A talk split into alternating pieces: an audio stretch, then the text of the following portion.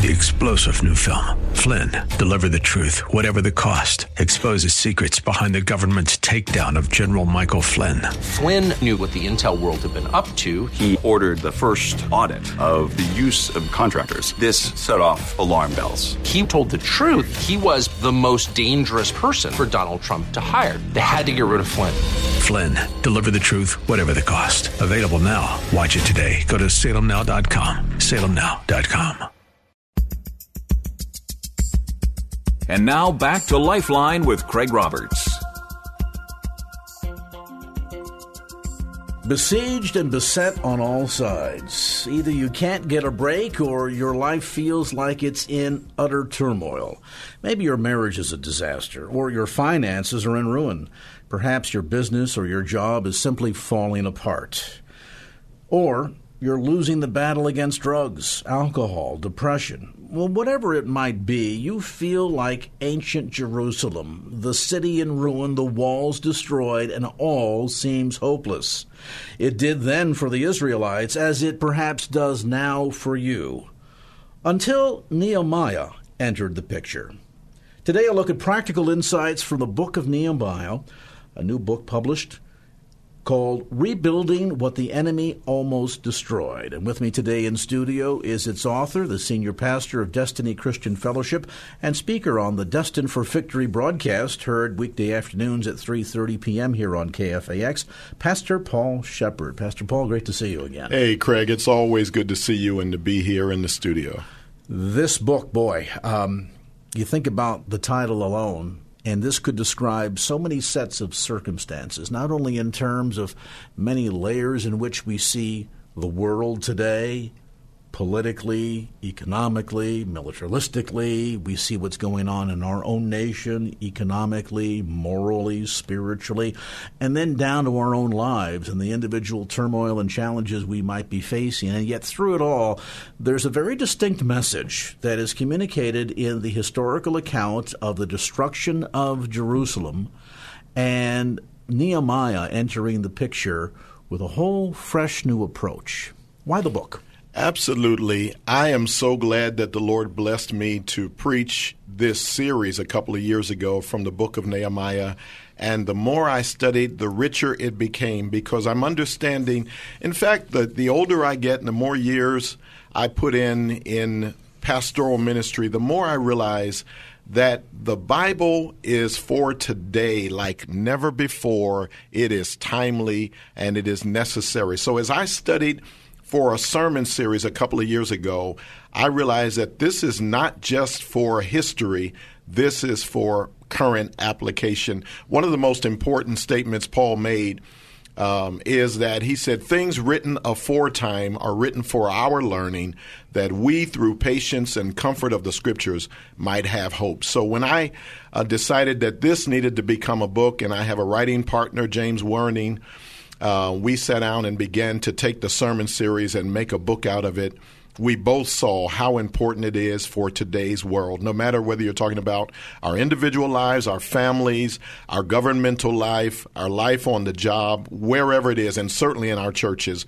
We need to realize the enemy's job is to kill, steal, and destroy, but God is a God of restoration. That's why he raised up Nehemiah, and that's why I wrote this book to help people practically apply its principles. One of the things that strikes me about your treatment of the story of Nehemiah and the destruction of Jerusalem that is so practical and apropos to where any believer is at today, and that is drawing the distinction between looking at circumstances and challenges, whatever they might be, a city in ruin or a life in ruin, with spiritual eyes versus our, our natural eyes. And, and so often the inclination is to say, wow, I mean, I, I am in so much trouble here, financial debt and uh, taxes and all of that. There's just no way out. And we tend to look at things in the natural, and there's an easy way to give the enemy victory through that sense of defeatism, isn't there, when we look at it that way? That's so true. And what we've got to realize is that when the Lord saved us, He saved us not just to take us to heaven, because if He wanted to do that, we'd get saved one moment and die the next. He saves us so that He can leave us in this real world with all of the fallenness around us, but He can help us not only experience restoration to do His will in the midst of the darkness in which we live, but He's going to make us restorers and people who can bring hope to those around us. Just like Nehemiah asked for a leave of absence from his job and traveled so that he could help build the city back to a place of security. God is doing that here and now in our lives, in our churches, in our ministries. Wherever we will give Him the right to lead, we're finding that God is an awesome restorer. Is this a challenge for believers today, maybe for the church in general, this sense that while we recognize that our hope lies in God's kingdom, that we are nevertheless in this world, but not to be of this world. And yet, it's almost as if believers sort of try to have one foot in each, not understanding the distinction between being in it but not of it. Yeah, we really have to become comfortable. Since we are not home yet, Christians are not home. The Bible is real clear. We are on our way home, but none of us have been there yet. And so the closest thing we can get to home is to walk in the Spirit here and now, to be led by the Spirit and to be led by the principles and teachings of the Word here and now, because in so doing, the Lord will help us experience His perfect will in an imperfect set of environments, and He will help us become restorers and those that bring hope to the folks around us. A lot of this sort of pivots then on the nature the caliber and quality of our relationship with the Lord, doesn't it? And when you, when you speak of the notion of of seeing these matters through spiritual eyes and not at natural eyes, that I think would suggest that there is a need then to be in tune with the Holy Spirit, so to speak. Absolutely. In the same way that Nehemiah was just sort of minding his business as the cupbearer of a king, a very prominent job I describe in the Bible. It wasn't, that's not being a butler. That was a very prominent That's- position. That's, more than just go fetch me some coffee. Absolutely, absolutely. He meant something to that king, and yet the Lord put such a heavy burden on him that he asked for a leave of absence. One of the chapters in the book I talk about if you're going to go, go big. And he asked for a leave of absence from a pagan king who, under normal circumstances, would have no inclination to allow him to go to Jerusalem, of all places, and, and work. So we know it was a God thing. And in the same way, all of us who are listening today are people who are people of purpose. God has a plan for each of our lives, whether you're talking about your career, your family. God has a plan for all of us. And if we will follow the Holy Spirit, He will lead us into His purpose and destiny for our lives, and He'll give us the wisdom to fulfill it. So this isn't necessarily the, the, matter of, of approaching the condition of Jerusalem. And Nehemiah hears the story of what's going on there, and the city is in ruins. The walls have all been knocked down. The gates have been destroyed by fire. He hears the story of what's going on there. This is not necessarily a job that he signed up for it, but he's tremendously burdened by all of this, isn't he? Yes, one of the things I, I've often talked about the ABCs of discovering God's will, and the B in the way I lay it out is burdens. We have to pay attention to the things that grieve us deeply, not merely compassion. We're all people of compassion if we have the Spirit of Christ in us. But beyond regular compassion, if you will, God every now and then puts a burden so deep in our hearts that we feel like I can't be fully satisfied until I do something to address this problem. And in Nehemiah's case, God put the burden of rebuilding that wall on him. In our lives, God gives us burdens about the things around us, whether it's in our family, in our neighborhood, in another community. You, you can see a story on TV, and the Lord might give you a humongous burden, and you feel like, I've got to do something to address that. I encourage people, pray about your burdens because there's probably an element of you fulfilling God's purpose in there. And so if you'll pray about it, the Lord will lead you and He'll bless you to fulfill it. in the flesh, using natural eyes, this set of circumstances as the report came to Nehemiah probably seemed pretty hopeless on the surface. I mean, there, there wasn't much left with. Uh, when we talk about rebuilding, sometimes we would like to infer that that means there's some sort of resource available to us in which to rebuild. In this case, there really wasn't much. What is it, in your opinion, in, in being so familiar with the story of Nehemiah? Pastor Sheppard, that that communicated to Nehemiah that there was hope, that this could actually be done. It came straight from the Lord because you're right. In the natural, there is no way a man who doesn't even live there anymore, he lives and serves in another kingdom altogether, but that he could come to town and make a difference, there's no natural reason to believe that at all. But we all know that with God, things don't always make sense, but he just has a way of making it come to pass. And so, Nehemiah, as you said, with no resources and no reason to believe he could be successful, just followed this burden, prayed and fasted, and the Lord gave him extraordinary favor and supernatural anointing to be able to do. In fact, what, what we learn as we study his life is that he was able to accomplish in less than two months what prior generations couldn't do in decades. That's because if God gets into a project, it goes from natural to supernatural. Pastor Paul Sheppard with us today in studio. A look at his latest book, Rebuilding What the Enemy Almost Destroyed. The new book available, by the way, through the broadcast, Destined for Victory, and uh, you can check that out online at pastorpaul.net. That's pastorpaul.net. The broadcast, Destined for Victory, weekday afternoons at 3.30 p.m. right here on KFAX. When we come back, looking at how Nehemiah served not one, but two kings, as our conversation with Pastor Paul Sheppard continues And now back to Lifeline with Craig Roberts.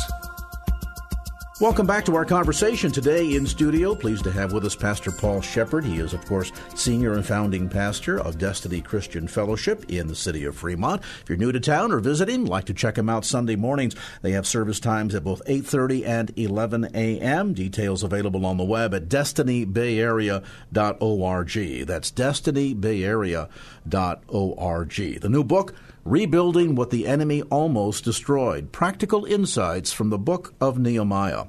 I'm struck, Pastor Paul, by the notion that, as you articulated in the previous segment, while Nehemiah served as a cupbearer in the court of the kingdom, and it was pretty serious work. I mean, this is the guy that essentially would, uh, how should we say, take the bullet Absolutely. for the king if there was ever an attempt on the king's life. That's right. And yet, while he served a secular king, a pagan king, he never stopped serving the God of Israel.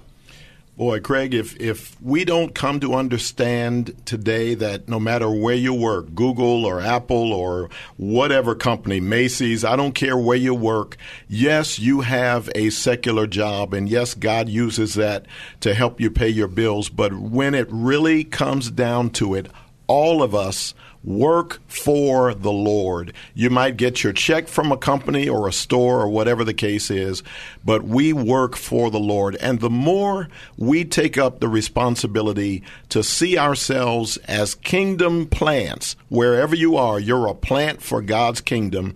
And the more you take up that work and fulfill that assignment, the more we'll have personal fulfillment. I believe that the way to experience personal fulfillment is to seek first the kingdom and his righteousness, trust God with all the details thereafter. So it's serving God really no matter where you've been placed or planted. Some folks, I think, get the erroneous idea that, well, in order to serve God, you have to have the initials REV in front of your name, or you have to be up in a pulpit or on a radio station, or, or somehow be uniquely, distinctively in quote unquote ministry. Correct. But in fact, there are far more examples throughout Scripture of people working in the quote unquote secular environment who nevertheless served God where they were planted. Absolutely. What we need to realize is that Ephesians 4 tells us God put some offices, so to speak, in the kingdom, things like apostles, prophets, evangelists, pastors, and teachers. But Paul said they are gifts to the church. And he said the purpose God put those people on the planet for was that we everyday believers might do the work of the ministry. So we need to realize your minister is only a coach. You're the one who plays the game on the court or on the field. And so the coach shouldn't get all of the attention. It is about enabling and preparing people for works of service. And the more we take up the ministry, when you go to work, you're going to, to a ministry event. When you go to do something in your community or on your uh, on your school campus, if you're a student, you are going to work for the King of Kings, and He is the one who's going to reward you.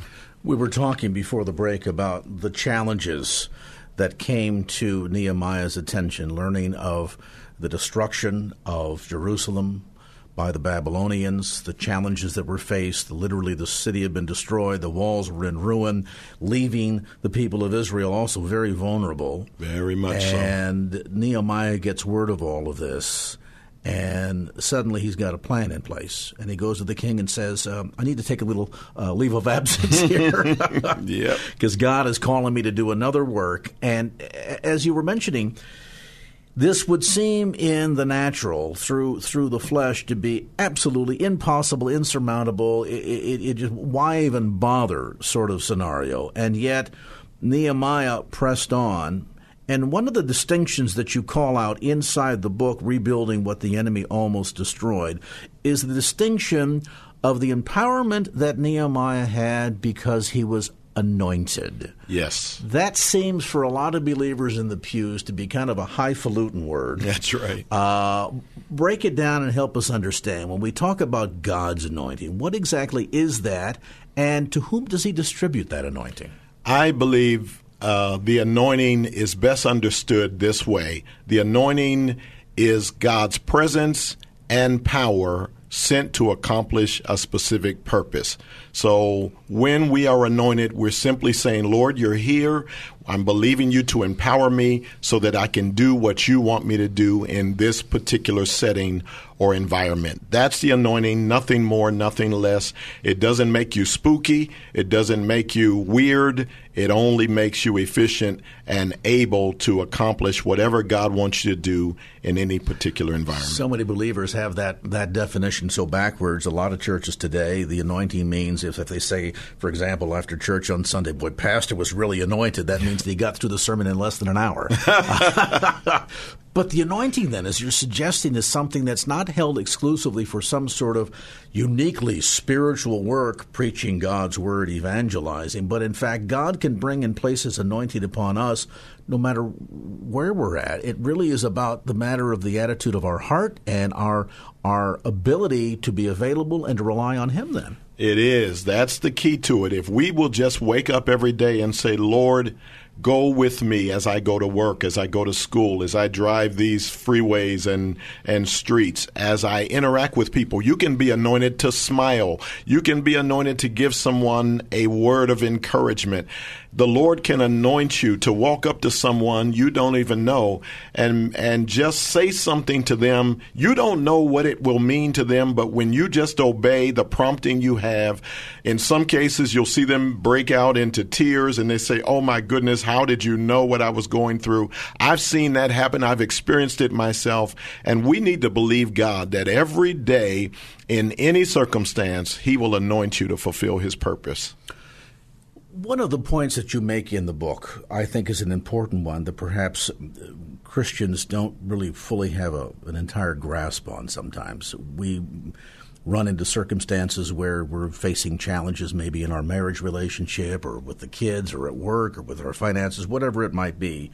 And, and we look at it and say, well, the enemy's just fighting us. and, and, and, that may very well be true, but there's also a dynamic here at play that, that I want to have you spend some time helping us better understand, and that is God, as he did in the case of Israel, uh, was very clear about his blessing he basically said, If you obey me, I will bless you greatly, but if you disobey me, I'm going to scatter you to the ends of the earth.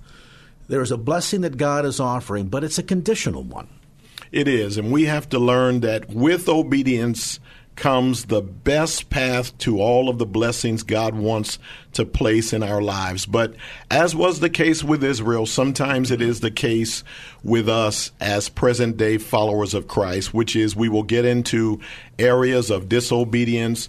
Uh, I certainly know what that's like, and so do uh, many of those listening to us today. We cannot testify that we've always been correct, always done the right thing. In fact, the truth be told, some of us have made our biggest blunders after accepting Christ, after being involved in kingdom living. And while that is true, Here's the good news and one of the incentives for writing this book. When you have had destruction take place, and when I talk about the enemy, I always think of the enemy as threefold, not onefold. A lot of people think enemy means Satan. But the truth of the matter is, the Bible shows us that we have three enemies we all face the world, which its system is against the kingdom of God, the flesh, which I call the enemy in a me, and then the devil. And so when you think about the world, the flesh, and the devil, and how sometimes they've impacted us to the point where we have gotten way out of God's will, God says, I'm not finished with you. Just like He wasn't finished with Israel, God is not finished with us when we fail. I know what it is to fail. I know what it is to repent. I know what it is to be chastened by God, but I have found God to be an incredible restorer. God is the best recycler in the universe. He knows how to take us no matter where we are and rebuild us and restore us and make us effective in doing his will. Today, a look at rebuilding what the enemy almost destroyed. A new book written by Pastor Paul Sheppard. Information, by the way, about the book and Pastor Paul's ministry by going to pastorpaul.net. That's pastorpaul.net. You can also order the book online through that website. Absolutely. And for those that like to do electronic reading, just go to Amazon or any of those places on the web and you can download it to your e readers. Excellent. All right. We'll take a brief timeout. We'll come back to more of our conversation, more of our look at rebuilding what the enemy almost destroyed. Practical insights from the book of Nehemiah by Pastor Paul Sheppard. Back with more right after this. And now back to Lifeline with Craig Roberts. And we are back. Pastor Paul Sheppard with us today in studio. We invite you to check out his broadcast, Destined for Victory. The program comes your way each Monday through Friday at 3:30 p.m. right here on KFAX. We're talking about Pastor Paul's new book, Rebuilding What the Enemy Almost Destroyed: Practical Insights from the book of Nehemiah. I was struck you were mentioning about sort of that, that trifecta of yes. challenges that we face between the world, the flesh, and the devil. Can all three come under the category of idol worship. We hear idol worship in the context of certainly Old Testament. We think of uh, you know golden calves that have been fashioned and so forth and so on. Right. But idol worship can really be almost anything, can't it? That's true. Anything that rivals the attention and the affection the Lord alone should get from us is a potential idol. And of course, that's what our enemies do. Both the world, the flesh, and certainly the devil all want to compete for the throne of our hearts. So all of us need to realize I have a throne. It's up to me who sits on it. The flesh is most comfortable when it is sitting on the throne. That's your carnal nature, your Adamic self, you without being led by the Lord, and that certainly wants to sit on the throne. The world, we can see in today's world, we we who are people of morals and ethics, you can see now how greatly challenged those things that many of us grew up just knowing it was right, the moral consensus many of us grew up with is no longer a consensus. It's a moral debate. It is a moral divide. In fact, we are now ridiculed for believing what 30, 40, 50 years ago was taken for granted in American life. All of those things, that new philosophy is competing. And certainly the devil from the very beginning has wanted to usurp the authority of God. So all of us have to be aware the enemy wants to sit on the throne. It's up to us to make sure Jesus remains on the throne. And perhaps while yet uh, society is uh, debating and changing its mind in the way it views uh, matters concerning uh, morality and, and uh, flesh and so forth. The reality is God hasn't changed his opinion on any of this. And he does not plan to make any changes. His truth prevails no matter what. Heaven and earth will pass away, but the Lord's truth remains forever. When we talk about approaching God to come in and in the desire of seeing God's restorative and redemptive grace take place in our life, for whatever the circumstances and situation might be. As you noted, Nehemiah first understood if this was going to get done, God was going to be the one that was going to do it.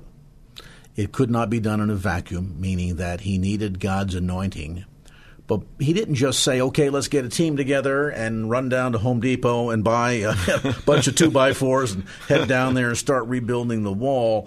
He stopped before taking one step forward and he prayed. And, you know, in school we grew up with the three R's in the book, Rebuilding What the Enemy Almost Destroyed, you talk about Nehemiah's four R's. Walk us through those. Uh, well, it was important that when Nehemiah realized that he needed God to help him fulfill what was going on in his heart, he first started out recognizing who God is. The first R I talk about in the book is recognizing God because without recognizing the divine, sometimes a big problem here on earth can completely overwhelm us. So he recognized God and then he repented of any sin, any shortcoming on behalf of Israel. He said, We have blown it, Lord. And so I repent. And on behalf of your people, we recognize we did not do what you wanted us to do. And then he went into a, what I call reminder. So he went from recognition to repentance to reminding God of his promises. That doesn't mean we think God forgot. Sometimes when we pray, I think it would be good for us when we pray to take some of the promises of Scripture and say, Lord, here's what you said to us, and I'm just willing to believe that this applies to this circumstances and to my life now. Then he went into the request, asking God to give him success in his endeavor. And I think that's an important distinction. You know, sometimes uh, folks that promote, uh, you know, a positive thinking and so forth will will engage in self talk. Uh, I can do it. I can make it. I can do it. I can make it happen. All of this, and yet what you're suggesting here is Nehemiah didn't get into self talk, trying to kind of uh, hype himself up like uh, you might before the big game right. in the locker room, but but rather to say, God, here are your promises. As much as he is reciting those back to God, yes. he's also speaking God's word in his own hearing. That's right. That's right. And I think that's what the Bible means. The Old Testament often talks about meditating on the word. For instance, the Lord told Joshua, meditate in it day and night. I think you're right, Craig. What we are called to do is to not only remind God of what he, he said and what he promised, but in so doing, we're rehearsing over and over who our God is because as big as our problems are, our God is so much bigger. And if we rehearse those and meditate on them, then when we go to make our requests, we know that God is able to fulfill them. Isn't it interesting to know that the flow here that so many of the principles that were even employed by Nehemiah in going about the rebuilding of the walls were principles that along the way had slipped by the wayside. Yes. Uh, uh, the idol worship, uh, the lack of proper recognition of God, the lack of recognizing not only who He is, but our ability to to repent, to go before the Lord and say, God, I blew it. Yep. So much of what we use as tools, so to speak, to rebuild are the very things that if those had remained in place all along, we might yes. not have been in this shape in the first place. In the first place. And that's what we all have to realize. When I've made my greatest mistakes, it's because somewhere along the line I stepped away from the things the Lord wanted me to stay focused on. Back again to Joshua, the Lord said, Stay Look at what I tell you to do. Don't turn from it, he said, to the left or to the right. And in today's world, just like in his day, it's easy to be distracted. And when we get distracted, we can get off course. But our God is the ultimate GPS, and he knows how to get us from where, when I'm preaching about that, I say the thing I love about GPS is even when I haven't been paying attention to the directions, been playing my music too loud or having too much of a, uh, of an argument in the car or whatever's going on, if I get off course, the GPS doesn't fuss at me. The GPS just says recalculating, redirecting, whatever term they use. And it means if you're ready to listen, I can get you from here to where you're supposed to be. And that's the way God works with It's us. an interesting parallel to the Holy Spirit, who sometimes will just kind of gently nudge us.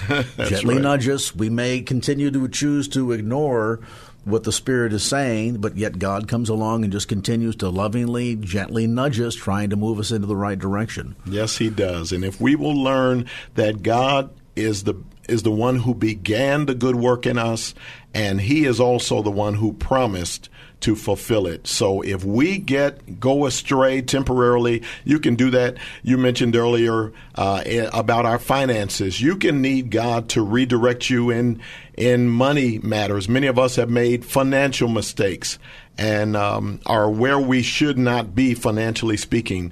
But if you trust God with your finances or any other area of your life, He's able to get you from where you are to where you need to be. But it begins with repenting, recognizing, repenting, and then reminding God, you said you weren't going to give up on me, and then make your request. Help me to discipline myself in my finances or in my family life, in my marriage, whatever it is, and we'll see God work in our lives. We're in studio today with Pastor Paul Sheppard. His new book, Rebuilding What the Enemy Almost Destroyed Practical Insights from the Book of Nehemiah. We'll take a brief time out, come back to more of our conversation, some closing thoughts from Pastor Paul. Meanwhile, if you want to get more information, the book again is available online. You can simply go to the usual suspects, Amazon.com, or you can order it directly through the Destiny broadcast website, PastorPaul.net. That's PastorPaul.net. Destined for Victory, heard weekday afternoons at 3:30 p.m. right here on KFAX. That brief time out, then back with more some closing thoughts with Pastor Paul Sheppard as this edition of Lifeline continues. And now back to Lifeline with Craig Roberts. Welcome back. We're into the home stretch in our visit today with Pastor Paul Sheppard. His latest book, Rebuilding What the Enemy Almost Destroyed Practical Insights from the Book of Nehemiah. The book, again, available through Amazon.com. You can also order it online through the Destined for Victory broadcast website. That's simply PastorPaul.net. That's PastorPaul.net. One of the things that you point out in the book, and I think that this is not only uh, um, problematic as to what gets us in trouble, but it's also something that we need to be mindful as we're attempting to kind of get back out of trouble, and that is the word authenticity.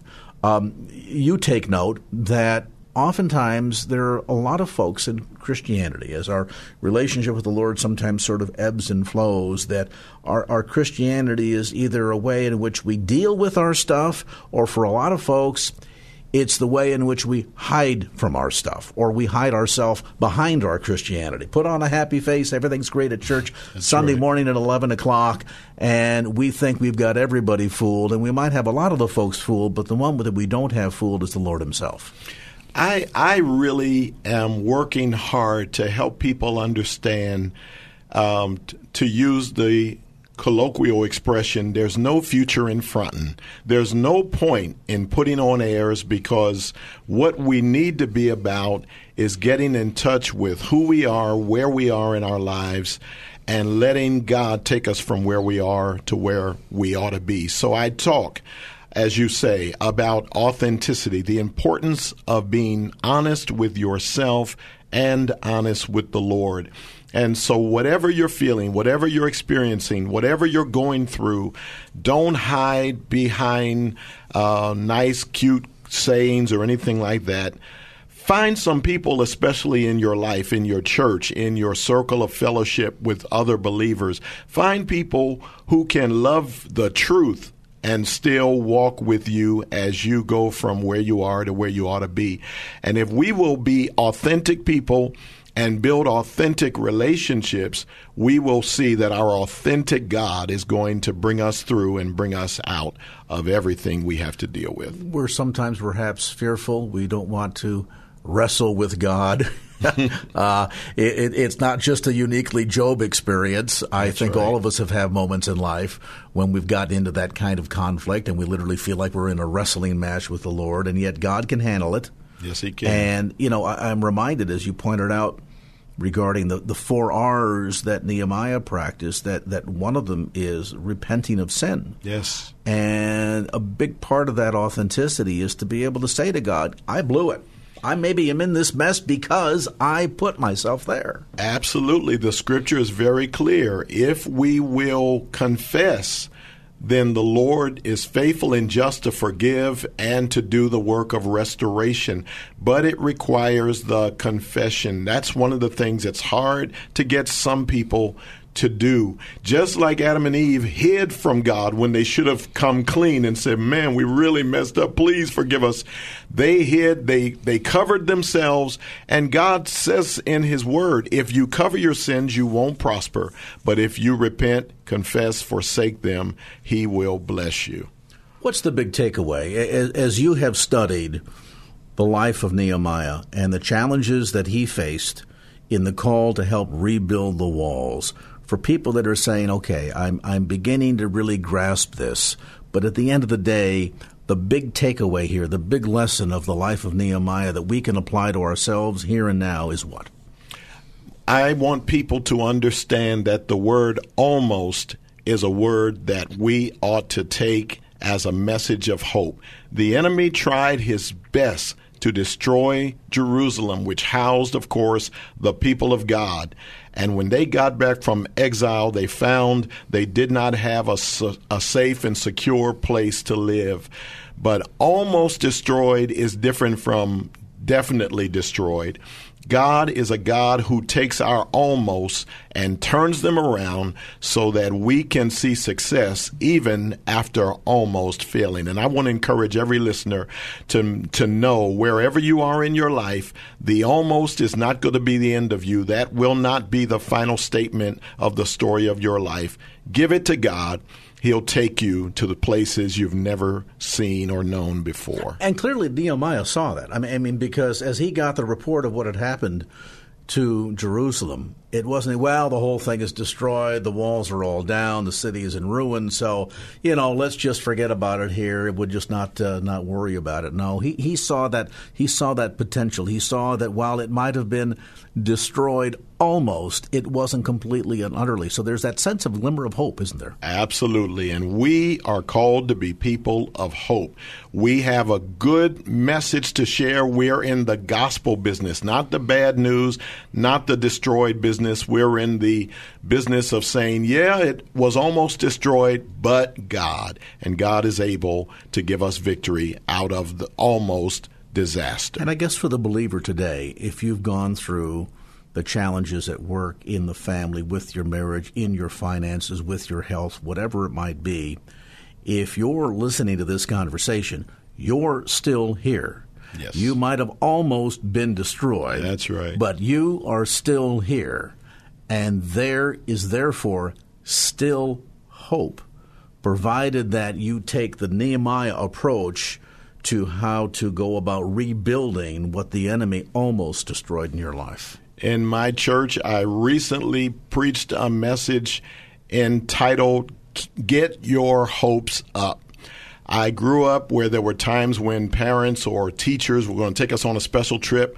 Um, but maybe they got a bad forecast for the weather and they say, "Oh, don't don't get your hopes up. We might not be able to do it." My word to you today is no, get your hopes up. Believe God that no matter how disastrous it is, he is able to bring you into a better place. And I think at the end of the day remembering that God is in the business of being restorative and redemptive that is the perhaps the one area that we can hang our hope on. Yes, sir. Absolutely. God is a restorer and he'll do it in your life and mine. The book is called Rebuilding What the Enemy almost destroyed. Practical insights from the book of Nehemiah, newly published and available through the website pastorpaul.net. That's pastorpaul.net. The broadcast Destined for Victory weekday afternoons at 3:30 p.m. right here on KFAX, and of course, Destiny Christian Fellowship.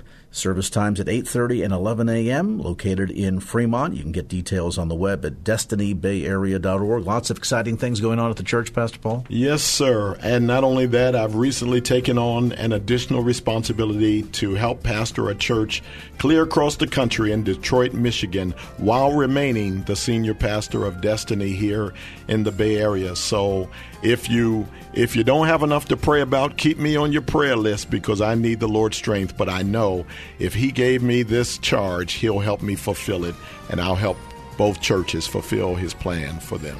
We'll be praying for you. We appreciate the time today and the insights. Pastor Paul Sheppard, host of Destined for Victory and senior pastor at Destiny Christian Fellowship. Details again on the web, pastorpaul.net. The book, Rebuilding What the Enemy Almost Destroyed. Practical insights from the book of Nehemiah. Opinions expressed in the preceding program do not necessarily represent the views of the ownership, staff, or management of KFAX. Copyright Salem Communications, all rights reserved.